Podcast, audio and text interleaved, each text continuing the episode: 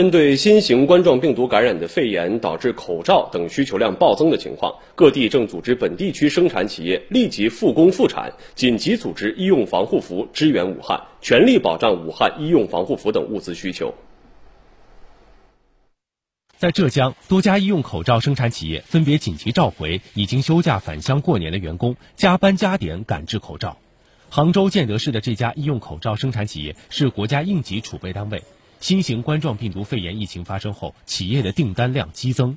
现员工全部都倒回厂里面，我们应该不以这种利润为我们的首要考虑因素的。国家利益，我们一定是摆在第一位的。不仅在浙江，在江苏、天津、江西等地的不少口罩生产企业也在加班加点工作。老家是扬州的，那你是特意赶回？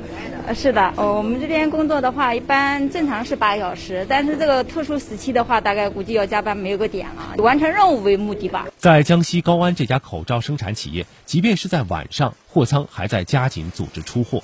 我们现在复产的这些口罩的一天，可以生产八百万只以上，我们最大的产能一天是两千多万只。